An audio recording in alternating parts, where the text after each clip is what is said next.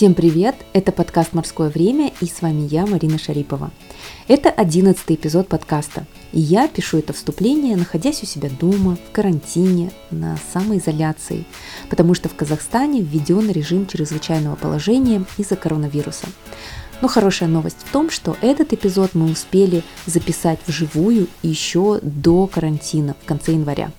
Герой 11 эпизода подкаста – самый медийный юрист в Казахстане Джохару Тибеков – с Джухаром мы поговорили про социальные сети и блогеров, о том, как повысить свою юридическую грамотность и как помочь это сделать детям, а также обсудили домашнее насилие, поправки в закон и действия.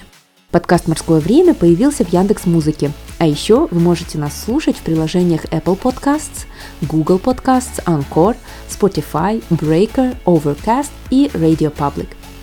Я также хочу напомнить, что у подкаста есть Patreon – вы можете поддержать «Морское время» финансово, став нашим патроном.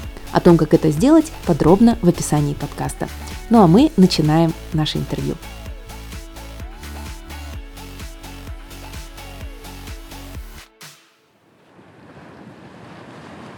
Ну, начинаем мы с Блица. А, я задаю вопросы, вы отвечаете. Что вы успели сделать за сегодня? Написать один полезный пост, провести две консультации, Вроде все. В чем ваше призвание? Наверное, я нашел свое признание, призвание быть адвокатом. Какую книгу вы сейчас читаете? Потрясающий вопрос, потому что я уже давно ничего дочитать не могу с книг в последнее время. А все-таки, все-таки последняя книга, которую я читаю, все надеюсь дочитать, это «Утренний ритуал». А кого вы читаете в соцсетях? Ну, круг моих интересов в соцсетях, он по большому счету ограничен Фейсбуком это неизменно на первом месте всегда Альшер Ильпаев. Вот. Но он, правда, сейчас пишет меньше, и этот он скоро рискует так потерять по ему первенство. Я ему начну изменять. Вот, так что это еще, наверное, Туреген Байтукенов, Жанна Исабаева, Ренат Полгабаев, Ильяс Манжасаров. А, ну вот, наверное, основные товарищи, кого я люблю читать. Ваш идеальный отдых? По музеям походить. Круто. Ваша идеальная работа? Я ее и нашел, я уже сказал, я люблю работать адвокатом по уголовным делам. Супер, Блиц закончен. А, Джухар, когда я вас только пригласила в подкаст, вы удивились, сказали, зачем подкаст, почему подкаст, почему Кто только слушает? аудио, да, кто их слушает, кому они нужны, почему не записать видео, потом как бы выложить аудиоверсию.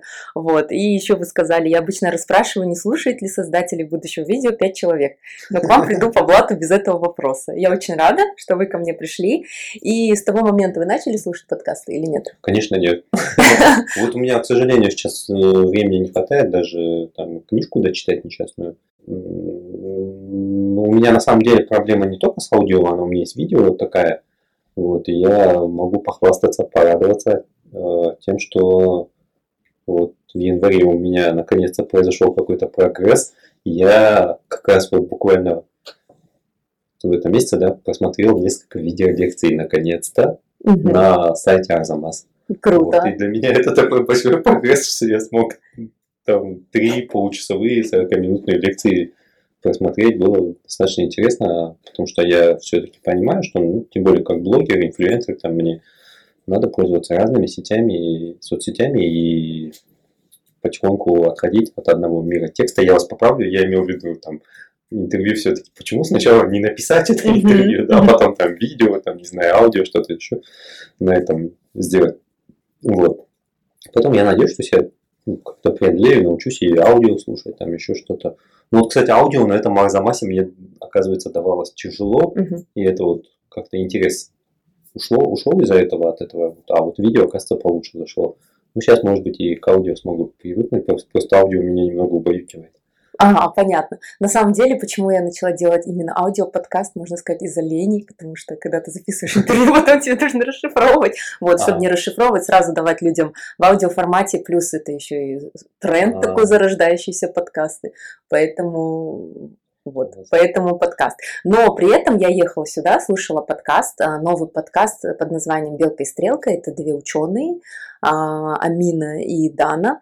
А, две ученые, которые там просто разговаривают обо всем, и вы не представляете, что я услышала. Сейчас я включу.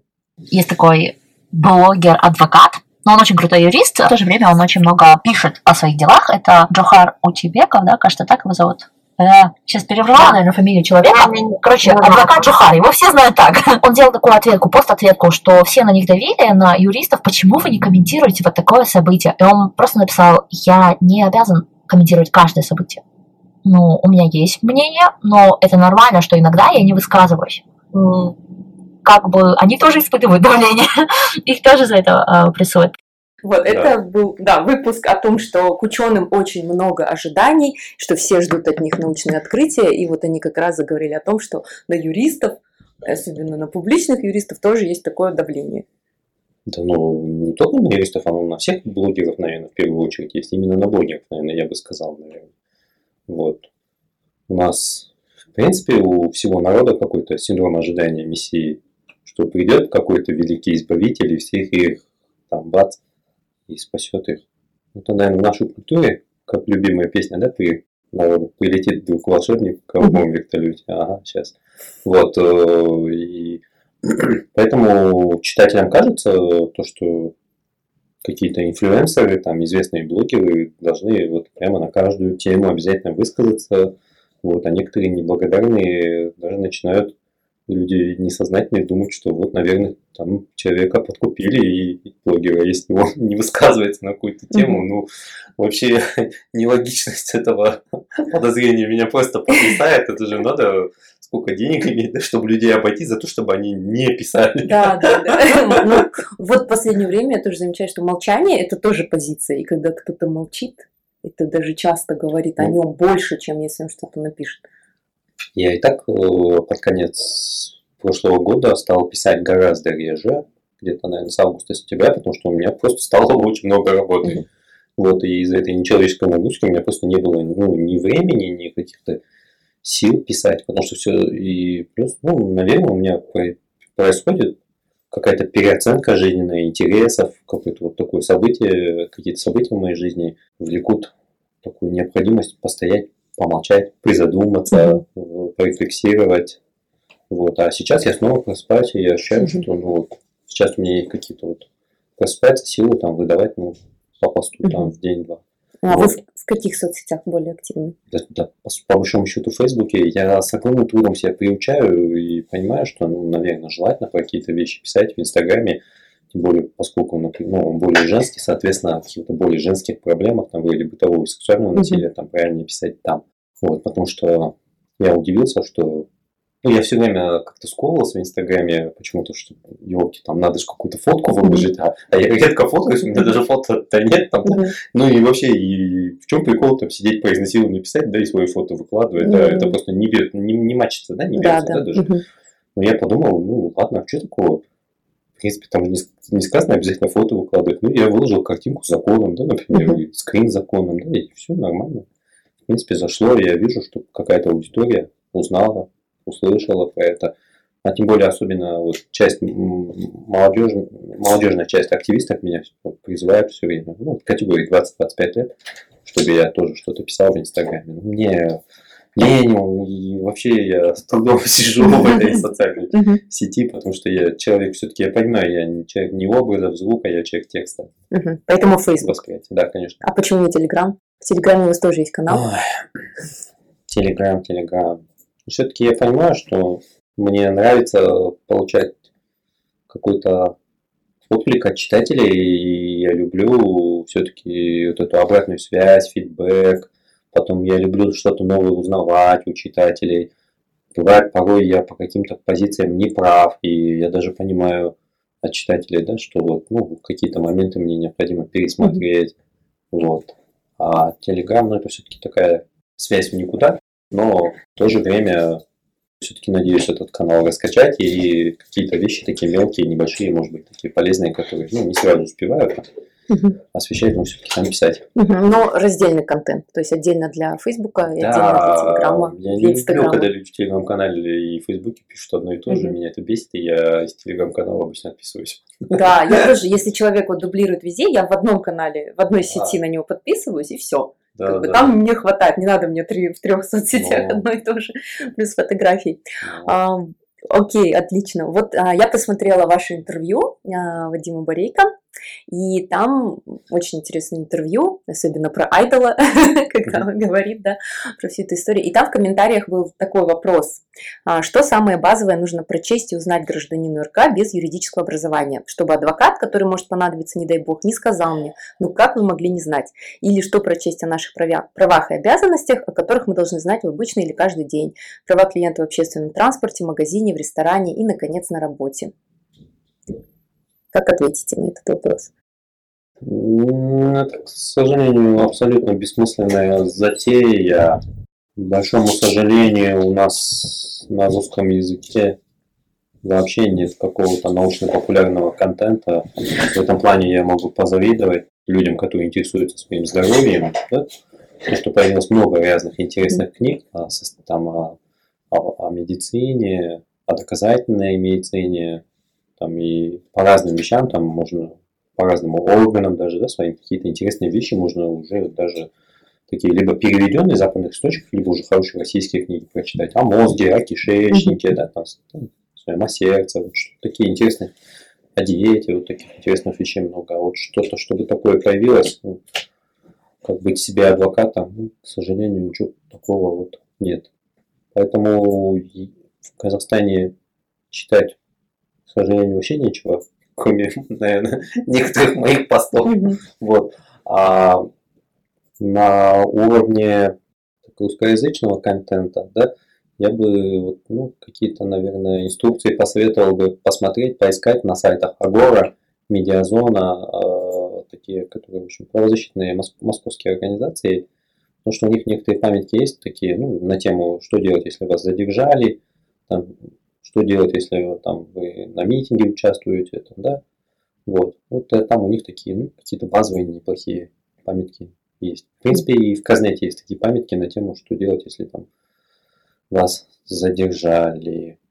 В сфере гражданского права все-таки нет. Я вспомнил, мой товарищ Сергей Сизенцев на сайте своей фирмы де-факто ведет вот такие такие рубрики исторически давно ведет, и в том, но они именно касаются в основном гражданского права, гражданских правоотношений, там, ну, что-то такое, там, например, на тему, что делать, там, если ты задел бутылку водки там в магазине, и она разбилась. Да, вот, вот подобного рода вопросы, вот там у него на сайте можно найти. Вот именно такой вот, чтобы это был казахский правовой контент. А на казахском языке так, наверное, еще меньше. Это интересно, это интересно. Мне самому было бы очень интересно почитать. То есть нам не хватает э, такого научно-популярного, можно сказать, да, контента, чтобы да. и немножко развлекательного. Да, ну, потому что вы сейчас возьмете Конституцию, да, читать. Ну, Конституция, наверное, все-таки вот эта базовая угу. книга, которую все обязаны знать и читать. Я бы всем советовал начать с Конституции, вот если уж вы хотите закон. То есть это базовый закон, ну, есть ли смысл вам читать уголовный кодекс или гражданский кодекс? Нет, я смысла особого не вижу. Если не интересно, то почитайте, но ну, не совсем невелика вероятность того, что вы сможете от этого, из этого что-то извлечь, а говорят же, недоученный хуже неученого. Ну, есть какой-то риск, что вы воспримете информацию превратным образом, то есть и без базовых фундаментальных знаний теории права вы воспримете текст неверным образом. Это очень распространенная ошибка, когда люди начинают хватать статью Уголовного кодекса и примерять под нее какие-то вот какую-то ситуацию. Ну, нет, так, так это не работает. Если бы так все было просто, люди бы не да. учились на юристов. Ну вот даже а, я как-то в Фейсбуке прочитала, что самые сознательные граждане – это пенсионеры. Они знают, какие органы обращаться, кому там жаловаться, как все подавать, какие там. А вот 20-30-летние вообще ничего не знают, и чуть что-то случается, они или гуглят, или начинают в Фейсбуке писать, и типа «помогите, что мне делать?» За пенсионерами просто жизненный опыт, и они примерно могут догадываться уже, в какие госорганы обратиться. У молодежи, конечно, проблема понятна. На самом деле, это огромная проблема в нашем государстве. То, что люди не понимают своих прав именно в том разрезе, что они не знают, в какой государственный орган обратиться по подведомственности в их ситуации. Потому что, ну, самый вот простой пример, да, вас какая-то проблема там, да, со стоматологической клиникой, mm-hmm. да, и она не решается с самой клиникой, например. Вы хотите обратиться там жалобой на них. У вас две дороги, да, вот там, это, вы можете пойти в управление здравоохранения, общественного здравоохранения, как он там называется, акиматовская. И вы можете пойти, ой, этот орган по-разному всячески называется, медконтроль, да, так его назовем, но сейчас это департамент там, контроля качества, безопасности товаров и услуг, сложное название, он уже входит в структуру Минздрава. Управление эффективнее обращаться в последний орган. Потому что управление общественного здравоохранения, это акиматовская структура, она там придет, пожурит, там, ну, все равно она своя. А Минздравовская структура, она выйдет уже с проверкой. И она может вынести предписание, может все сделать, там, вплоть до обращения о лишении лицензии этой организации. Эффективнее обращаться во вторую. Но откуда вы это узнаете? Мгм. Ниоткуда. Вот. То же самое там с жалобой на школу, да, там, где, там, например, бьют вашего ребенка, идти вам больше некуда в другую школу, но она рядом, да, с вами. Тоже вы можете пойти в управление образования, опять же, Акиматовское, которое будет мягче по отношению к школе, потому что она ее родная. Можете пойти в департамент по контролю в качестве образования, который выйдет на проверку школы. И гораздо выше вероятность, что ее накажут. Вот. И таких ситуаций очень много, а вот, ну, я уверен, что все это слышат впервые. Вот. А таких очень много вариантов, где вы действительно не знаете, куда, что обратиться. Вариант идти тупо в прокуратуру тоже давно уже отсутствует. Ну, потому что прокуратура там сейчас проверяет только другие госорганы. Очень часто, да, действительно, надо, важно знать, куда правильно пойти, обратиться, как написать, подать. Ну, у молодых другой преимущество. Сейчас есть электронное правительство, и очень многие письма можно, соответственно, да, да все письма в государственные органы, в любые, притом в любые, можно подавать, не выходя из дома, просто пользуясь ЭЦП. Все, составили документ в Word, закрыли его, и прицепили его, подписали ЭЦП, отправили в соответствующий госорган. Все отлично работает. Вот я сейчас вас слушаю, я тоже не знала про этот орган, а, ну, куда обращаться со школы, и я думаю, это моя вина, что я не знаю? Или это просто не доходит до меня информация? Ее нет в каких-то открытых источниках? Или это вот я все-таки такая вот необразованная не знаю об этом? Не, ну, на самом деле, то, что я рассказываю, это даже немногие адвокаты это знают. Э, Где-то мне доводилось встречаться просто с этими вопросами проверок Мгм. разного плана, и я понимаю, что какие органы там контрольные, какие регулирующие. Конечно, вина в первую очередь, ну, вина как бы, она всегда, я считаю, такая, как двусторонняя дорога. То есть есть вина государства, властей, которые не проводят правовую пропаганду среди населения, не разъясняют, куда им, зачем можно обратиться, в каких случаях. Ну и, соответственно, конкретного государственного органа, его руководителей, которые не пытаются да, там, какую-то работу среди населения э, вести и просить их обращаться в таких-то ситуациях да, к ним. Ну и есть встречная вина населения, которое не парится по поводу своих прав и не пытается как-то власти обязать, заставить там, отчитываться перед ними. Что это отсутствие общественного контроля вот, ну, и влечет такую низкую пассионарность власти. А вот за последние годы, как вы думаете, наши люди стали более сознательные? Лучше разбираться уже в своих правах или нет?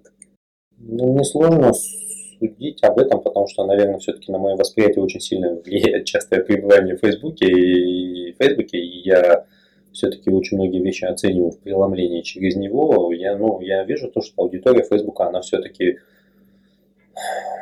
стала менее наивной, вот, если можно так сказать, даже повзрослела, поумнела, как-то стала более критичной, и как-то критическое мышление, хоть немного, но подросло. Вот. э, Ну, изменилось ли это совсем населением? Я прекрасно понимаю, что Facebook это далеко не все население страны, и я вижу, какие безумные рассылки сейчас идут там, в связи с коронавирусом, там, да, я вижу то, что в моей школе моих детей заставляют носить абсолютно бесполезные медицинские маски для борьбы с коронавирусом. Да? Хотя ВОЗ сейчас прямым текстом говорит, ну, надевайте маски здоровые люди только в одной ситуации, если вы непосредственно контактируете с больным. То есть идете в больницу или у вас дома больной. Ну, понятно, что если у вас дома, боль- дома вашему больному с коронавирусом, у вас делать нечего. То есть если только вы идете в больницу, ну, тогда инфекционную больницу, Мгм. тогда надевайте маску. Во всех остальных случаях в общественном транспорте, в школе оно бесполезно. Мы, мы-то ладно, наше поколение, наши дети. Как воспитать их, что им прививать а, так, чтобы они ну, выросли более сознательными, вообще знали свои права в той же школе, Ну, например. Я, во-первых, вижу то, что многого делать и не приходится. Я вообще сторонник такой сильной той теории, то, что в африкономике я прочитал, то, что мы волей-неволей хотим, не хотим того, но мы уже определили всей своей жизнью будущее своих детей. Вот. А там одно очень интересное исследование приводится, как заставить там, детей там, чаще читать, там, да, ну, в каких семьях там, а, нет, в каких семьях дети чаще, а, лучше учатся. Ну, там все банально и просто. Ну да. Если вы учились хорошо, ваши дети будут учиться да. хорошо. Вот там. Вот и все, это основной критерий. Ну хорошо, вы с супругой юристы, угу. вот, и то, как вы воспитываете, ну вот именно в этом вот правовом плане, мне интересно. Нам тоже, опять же, даже ничего не приходится в этом плане делать. Я потому что вижу то, что среда современная очень сильно изменилась в сравнении с нашей, и уже же есть исследования даже на тему, да и люди уже замечают, что наши дети говорят иначе, не так, как мы в детстве говорили. Они говорят более правильным литературным языком, даже не столько. И порой интересные такие сложные термины используют, вот, которые, ну, которые мы в принципе не знали. Не то, что там и как-то еще употребляли бы, да.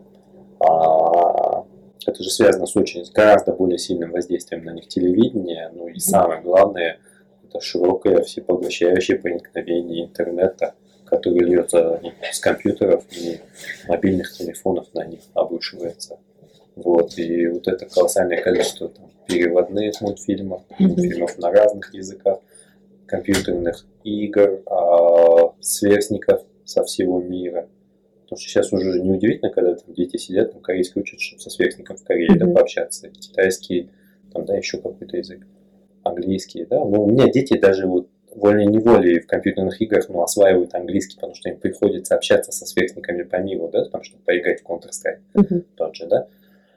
То есть мне не приходится, там, в отличие от меня, их уже не надо тащить на информатику, потому что они осваивают там, да, уже компьютер, ну, пока внешнее владение там, им благодаря, опять же, компьютерным играм. Дети меняются уже очень сильно, у них гораздо больше шире доступ к информации, и поэтому я вижу то, что это люди с более развитым критическим мышлением, и меня это радует, потому что они могут, с, в принципе, у них, ну как, в отличие от нас, это поколение, которое уже растет, э, выросло в эпоху, когда у них всегда был доступен Google и Википедия, они могут любое утверждение проверить, за пять минут. Угу. Ну, даже вот я вспомнила случай, а, мой сын был маленький, ему было около четырех лет, и, в общем, пошел на танцы, и там трехлетняя девочка. И, оказывается, он ее как-то толкал, что-то там ее трогал, ну, это потом учительница сказала. И девочка подошла к учительнице, она не стала разбираться с моим сыном, она подошла к учительнице и говорит, мне неприятно то, что он меня толкает и трогает, скажите ему есть уже трехлетний ребенок, получается, что родители ему уже такое привили, да, ну вот этой девочке, что она сразу же, то есть она не с обидчиком, да, как бы даже разговаривает, а пошла вот к взрослому человеку. То есть я в своем детстве такое представить вообще не могу, чтобы в моем детстве кто-то такое сделал или я. Да, но я опять же повторю, это во многом уже даже не контролируемый родителями процесс. Ну, во многом это, конечно, зависит от среды, культурное, которое дома у вас складывается, соответственно, это влияет на те же мультфильмы, сериалы, кино, которые выбирают дети. Но очень много, я надеюсь, полезного, да, в первую очередь, они оттуда получают какое-то такое, в том числе и правовое просвещение, знания своих прав. Вот что-то они э, получают из этого всего аудиовизуального контента. А какой пример можете вспомнить, чтобы ваши дети, вот, когда вот вы действительно ими гордились, как папа юрист? Бывало ли что-нибудь такое? Ну как, э, в общем, не знаю, это, наверное, малоприятный пример, но у меня сын, как только э, мои, у меня два мальчика, как только у них упер один подросток в велосипед, э, мне старший сразу позвонил в полицию, сам вызвал меня. Сколько лет ему было? По-моему, если не ошибаюсь, 11 лет. Супер.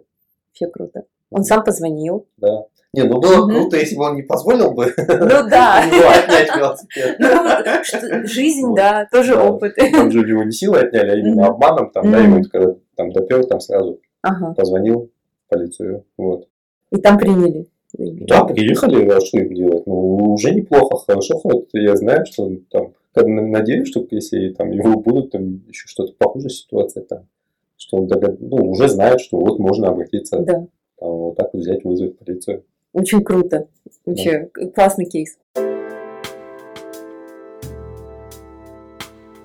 Давайте перейдем к вот насущной проблеме про домашнее насилие. Тем более вот январь заканчивается, и год начался как раз вот э, с изменений да, э, в законодательство. И вы как раз написали тогда пост, э, который набрал 807 репостов на сегодняшний день.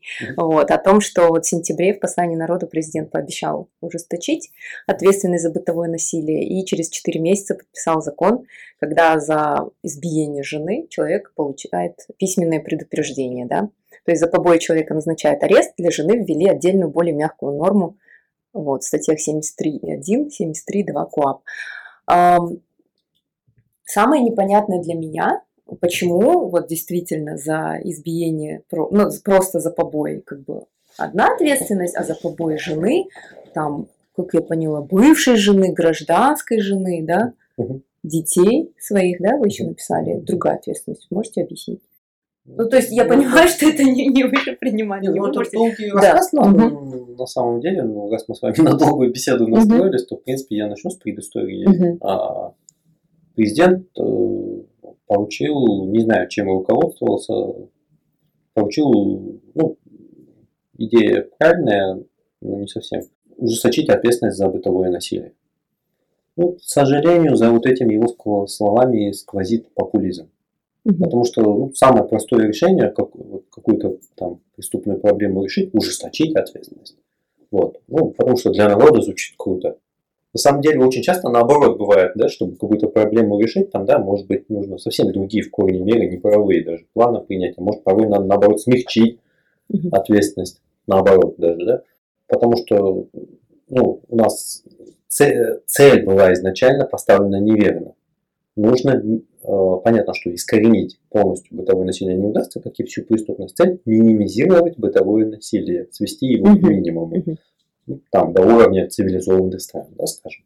Поэтому цель уже неправильно ужесточить ответственность. Но, как, в общем, Генпрокуратура взяла под козырек, МВД тоже, и надо что-то делать, исполнять. А И притом исполнять надо очень быстро.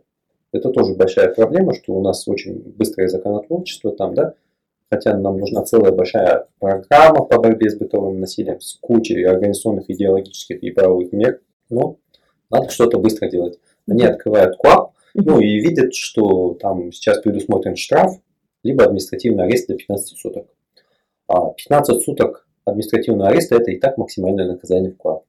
Ужесточать, ну, по большому счету, некуда. Вот этот самый арест. Все. Ну, они связаны этим КУАПом. А, Менять весь КУАП, всю систему им сейчас не дадут в такие короткие сроки, потому что это комплексная реформа, опять же, должна быть. Ну, Что им делать? Ну, ничего не придумали. Вот. э. При этом шло давление определенной группы общественников, которые говорили, что не надо штрафовать несчастные семьи, там, ну, потому что штраф ложится на семью в итоге. То есть вы, вроде хотели дебошира оштрафовать, но пострадала эта семья. То есть женщину мало того, что еще побили, но еще у нее деньги из бюджета забрали в итоге. Да? Она завтра тысячу раз подумает, стоит ли обращаться. Там, да? Доля логики в этом есть, хотя я не совсем тут согласен с общественниками да, по поводу исключения штрафа. Ну окей, ну хорошо, ладно, штраф мешает. Ну уберите штраф, оставьте арест. Все. Арест от одних суток до 15. Никто не умрет от суток ареста. В любом случае, никто. Притом арест считается ну, в цивилизованных странах наиболее правильной охлаждающей мерой. Особенно если это произошло впервые, да, то есть это очень важно, чтобы человек отсидел тут же. Виновник. А, у нас взяли, ну как, надо же убрать штраф. Вот. Тоже заодно. Взяли, поменяли его на предупреждение. А, ну, вышло бездумно. Во-первых, это вышло уже на, ну, нарушение требования президента. Вместо ужесточения смягчения произошло. Штраф поменяли на предупреждение. Потом, ну, те, кто это со- э, прописывали в КУАП, они забыли то, что у него уже своя стройная система есть. А, Если выбор между штрафом и его арестом у суда был всегда, то когда ты делаешь вилку между предупреждением и арестом, при отсутствии отягчающих обстоятельств судья обязан выбрать предупреждение. Вот в такую ловушку они попали, но это по незнанию. То есть простота хуже воровства, и все, соответственно, то, что они при этом выделили специальный состав в бытовых отношениях, то, что предупреждение применяется вместо штрафа, ну все, теперь все. А За бытовое физическое образом? насилие в виде побоев и легкого вреда, все, теперь применяется предупреждение судьи. Вот, а как оно предупреждение? Вот прям Письменное предупреждение, просто человеку дают по расписку, все, мы тебя предупреждаем, все. мы тебя предупредили. Да, И всё. То есть вообще без, без... без наказания. без Ну, наказания. это считается наказанием. Ну, А понятно, есть ли люди, на раз- которых повлияло такое предупреждение? Вообще не, нет. ну, я не могу отрицать, то, что совсем эффекта нет. Там Ага. Понятно, что на второй раз в течение года там уже будет арест обязательно. Ага. Вот, а, там, но опять же, ну, а какой вообще, в принципе, толк от первого предупреждения? И второй глобальный вопрос у меня возникает, а доживет ли жертва до Мгм. второго случая? Может быть, ее убьют.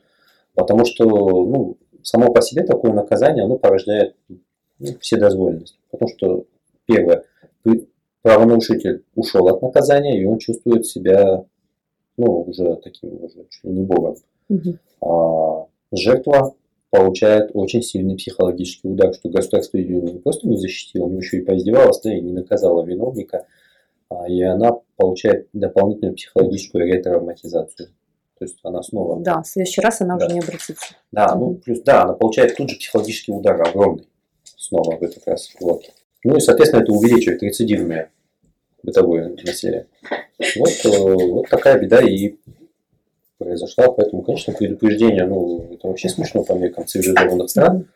Поэтому его, конечно же, необходимо убирать. Складывается вообще маразматическая ситуация, то есть, что если ты почему-то подрались два мужика на улице, там, да, два друга, да, например, без хулиганки, там человека арестуют, скорее всего, а за, вот, за то, что ты побил жену, тебе дадут предупреждение письменное. Вот.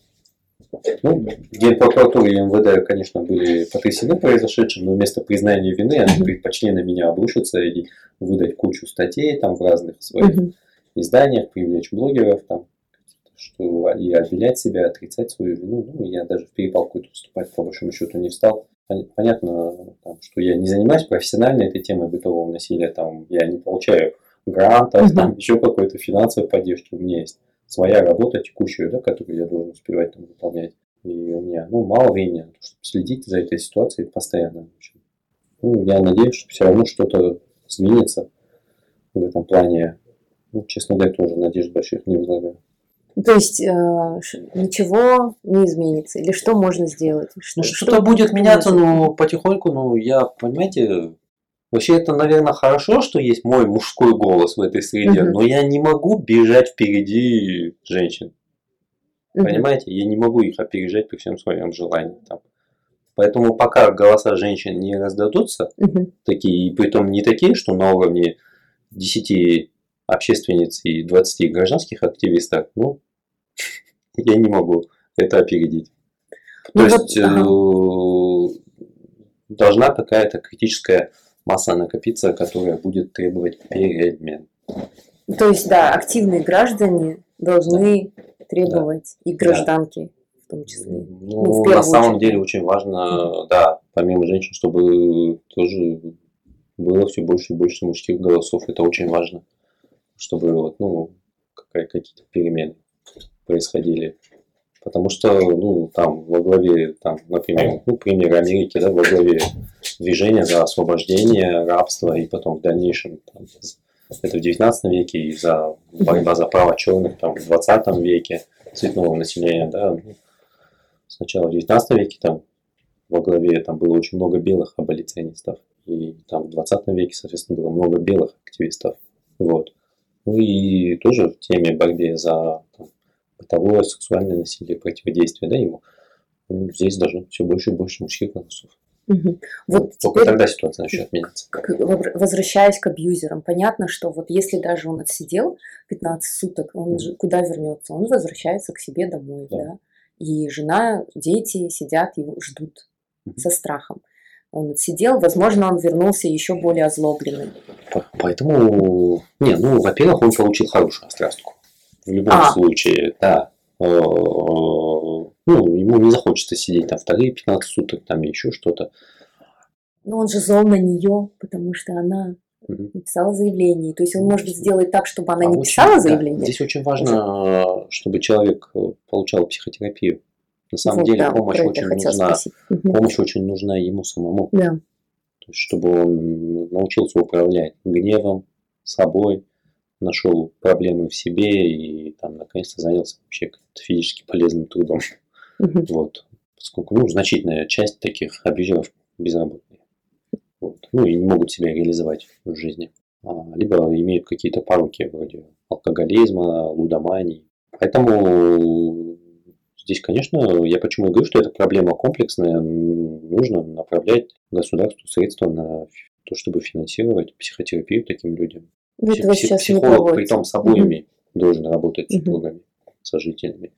Вот. Но государство вообще ничего не, не планирует делать в этом плане. Вообще ничего. То есть, ну, тоже у меня тут руки опускаются, я вижу, что никто ничего не хочет делать.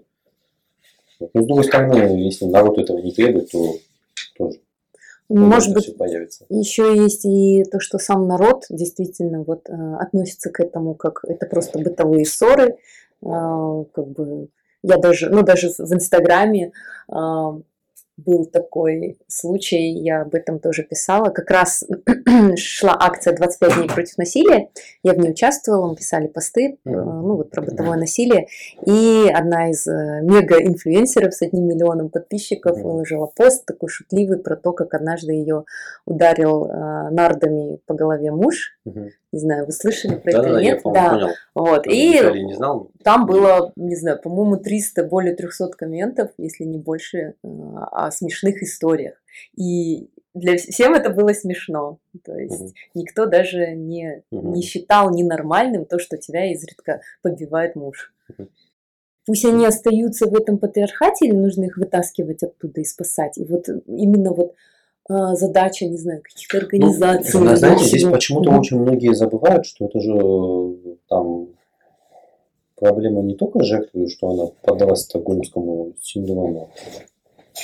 А, Ведь это вопрос ну, касается еще и детей, которые там ежедневно, регулярно испытывают повторную такую травму от э, пребывания в таких нечеловеческих, Мгм. нормальных, нездоровых условиях. Вот. Ну и во-вторых, все-таки к самой жертве обращаясь, да, очень часто действительно ей нужна помощь, и она об этом просто сама даже не понимает, либо Мгм. поймет ну, уже в более критической ситуации, когда, когда наверное, там, побои уже будут принимать для нее такие более чувствительный характер, когда дойдет уже до переломов, еще чего-то, да, вот, или когда уже угроза жизни появится.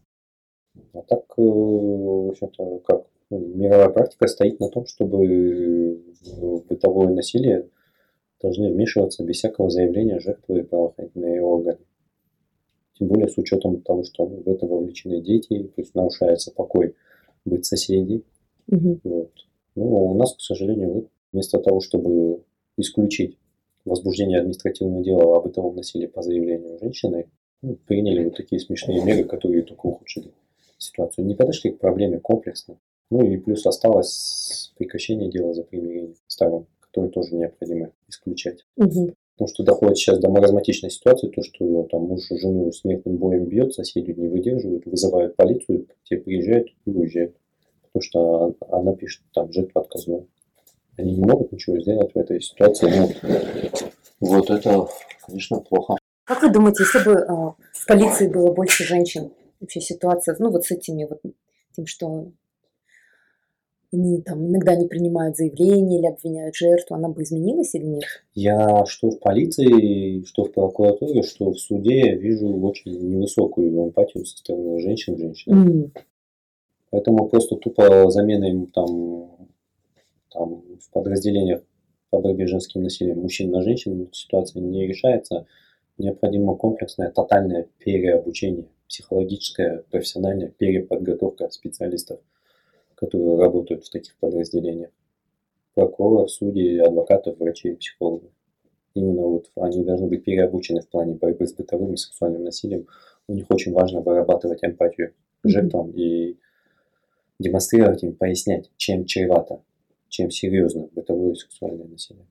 Даже по отношению к детям, ну в смысле, если это педофилия, то женщины тоже не проявляют никакой эмпатии, какой-то жестокости. к этим Педофилия, видите, это такой действительно крайний случай все-таки насилия, ну, который как-то в обществе какую-то, в обществе, по крайней мере, по нему какую-то единую такую осуждающую позицию заняло, но все-таки вот именно ситуация с бытовым сексуальным насилием, да, и с бытовым насилием в отношении тех же детей, да, там, ну, она все равно такое определяет, показывает, демонстрирует нам все равно низкое сочувствие со стороны полицейских.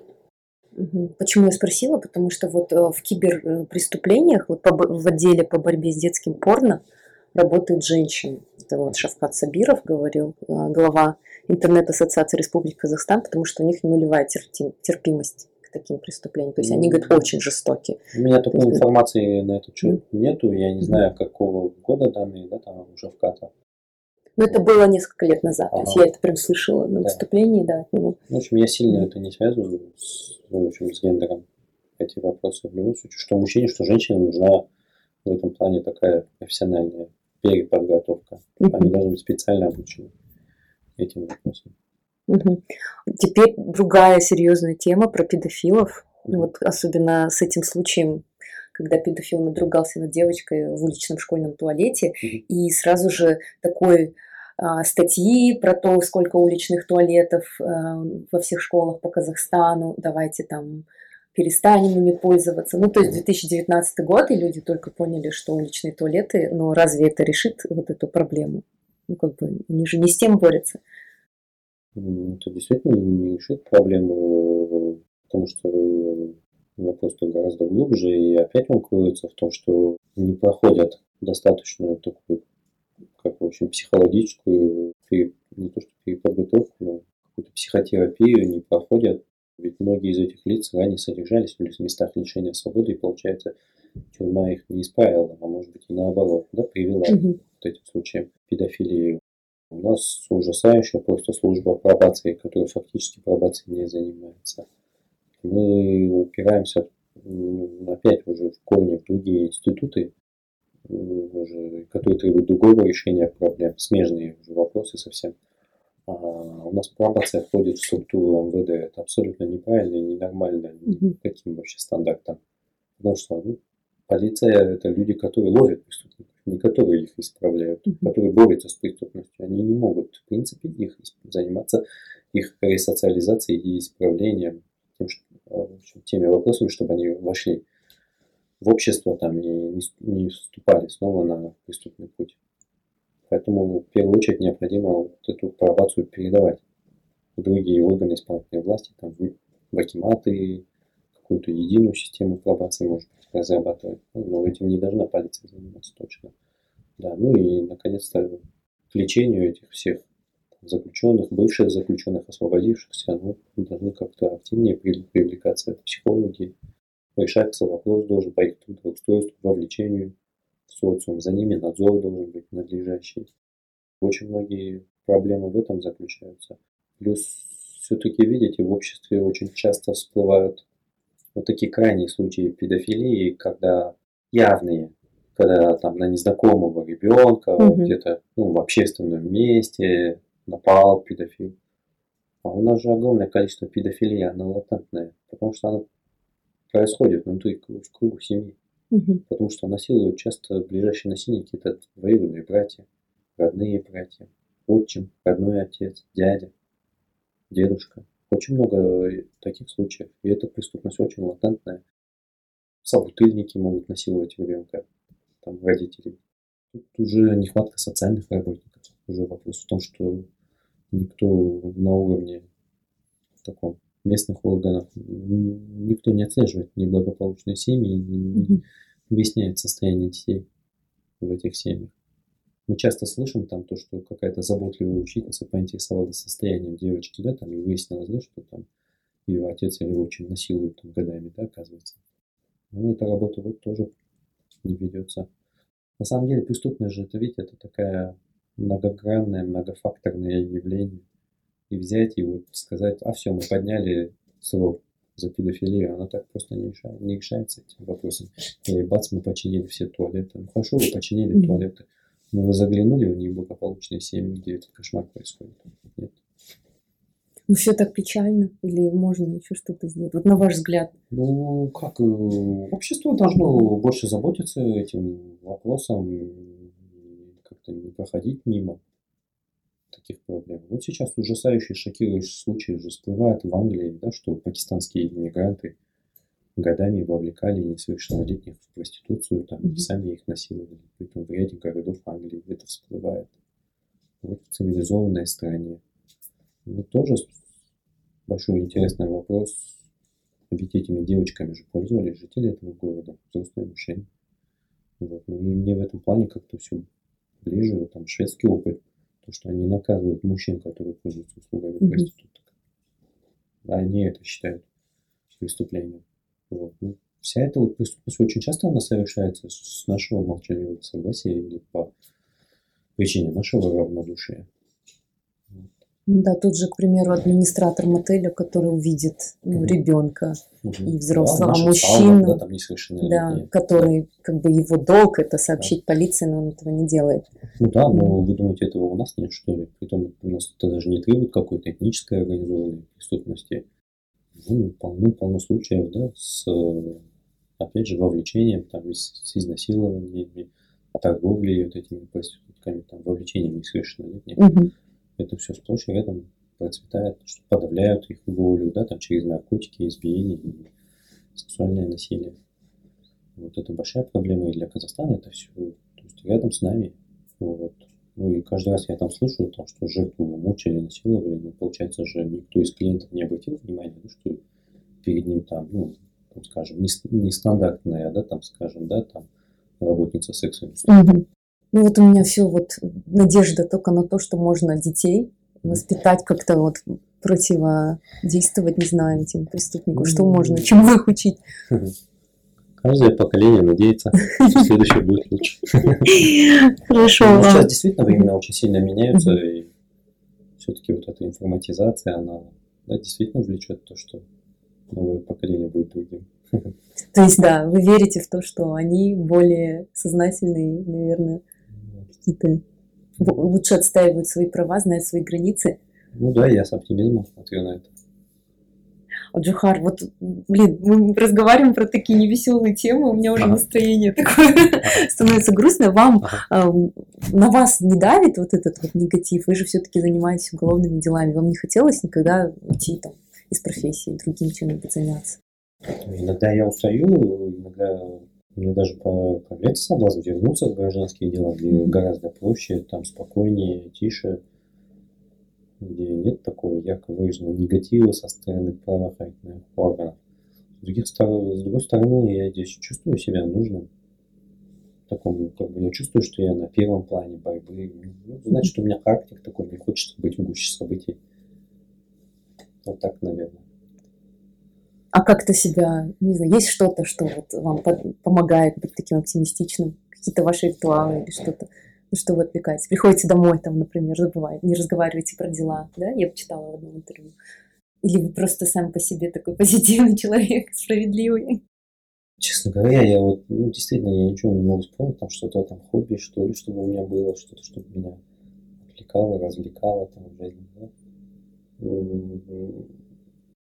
Мне нравится, конечно, поддержка подписчиков, то, что я получаю какой-то фидбэк, и то, что люди хвалят, благодарят, ну, мне это приятно, но в то же время я так ничего не чувствую себя вот, в лучах славы и благодарности. Я воспринимаю это достаточно как должное. Скорее, наоборот, я людей поддерживаю. Спасибо, что вы меня поддержали. Там, вот видите, мы вместе добились, да, чего-то. Сложный вопрос. Я сейчас тоже вместе с вами загрущу. Потому что, да, действительно, я... Потому что как-то, да, благодарность людей это одно, но понятно же, что со стороны властей я не шишки получаю. Вот, и со стороны коллег часто это тоже приходит. Вот. Хорошо. Все, все прямо... Все как-то скатилось, началось с Фейсбука, с веселого, да? Ну хорошо, молодым э, студентам, которые мечтают стать адвокатом, э, какие бы три совета вы бы дали о плюсах вашей профессии? Ну, то есть совет и плюсы, почему им стоит действительно вот этим заниматься и становиться адвокатами. Наверное, потому что, ну, во-первых, я бы всем посоветовал пройти через судопроизводство и уметь работать в суде. Потому что чем бы вы завтра не занимались, составление договоров, какой-то консультационной работой, все равно очень многие вещи, они в конечном счете преломляются в суде и подвергаются оценке. суде. Поэтому иметь какой-то ну, базовый судебный опыт, это любому юристу не помешает. Наверное, что-то вот сродни для врача, какие-то иметь навык каких-то хоть базовых хирургических там, манипуляций, оказания первой первичной медицинской помощи. Потом, наверное, это все-таки во многом от склада характера зависит. Я бы не сказал, что для этого обязательно прямо бойцовский характер надо иметь для того, чтобы в суд идти. Может быть, суд вас заинтригует возможностями там, разделить победу с клиентами, какое-то моральное удовлетворение получить, точку поставить в каком-то споре, в общем, поработать в поле, поучаствовать в, в непосредственно в отстаивании прав клиента. Вот. Ну и плюс, ну, бы, наверное, сказал, то, что это, говорят, это, многие уже выделяют, это, в общем, мировой тренд. Судебная часть растет во всем мире в юридическом бизнесе, как гражданских, так и в уголовных делах. Так что, ну, вполне вероятно, что это такое хлебное направление.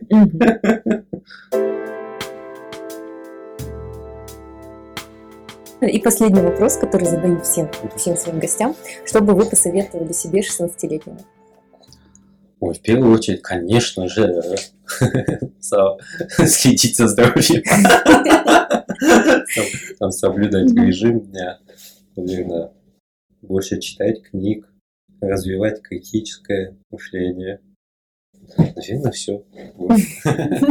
Все остальное так есть. Да, вроде все остальное у меня нормально сложилось. Супер. Спасибо большое. Спасибо всем, кто дослушал эту беседу до конца. А, наш разговор с Шухаром местами получился невеселым, но я очень надеюсь, что эта информация была для вас полезной. Обязательно делитесь своим мнением и ставьте оценку в Apple подкастах. Делитесь ссылкой на подкаст в соцсетях и отмечайте меня. Я Мари Шери в Инстаграме и Телеграме. Я также хочу поблагодарить всех, кто поддержал подкаст финансово на Patreon и через переводы на карту, а также моих друзей Ханзата Кинес и Айнудас Махамбет за помощь с оборудованием. Логотип сделал Улжас Исенов, а монтажом звука занималась Асем Сарышева. До следующих эпизодов и не забывайте выделять морское время на себя.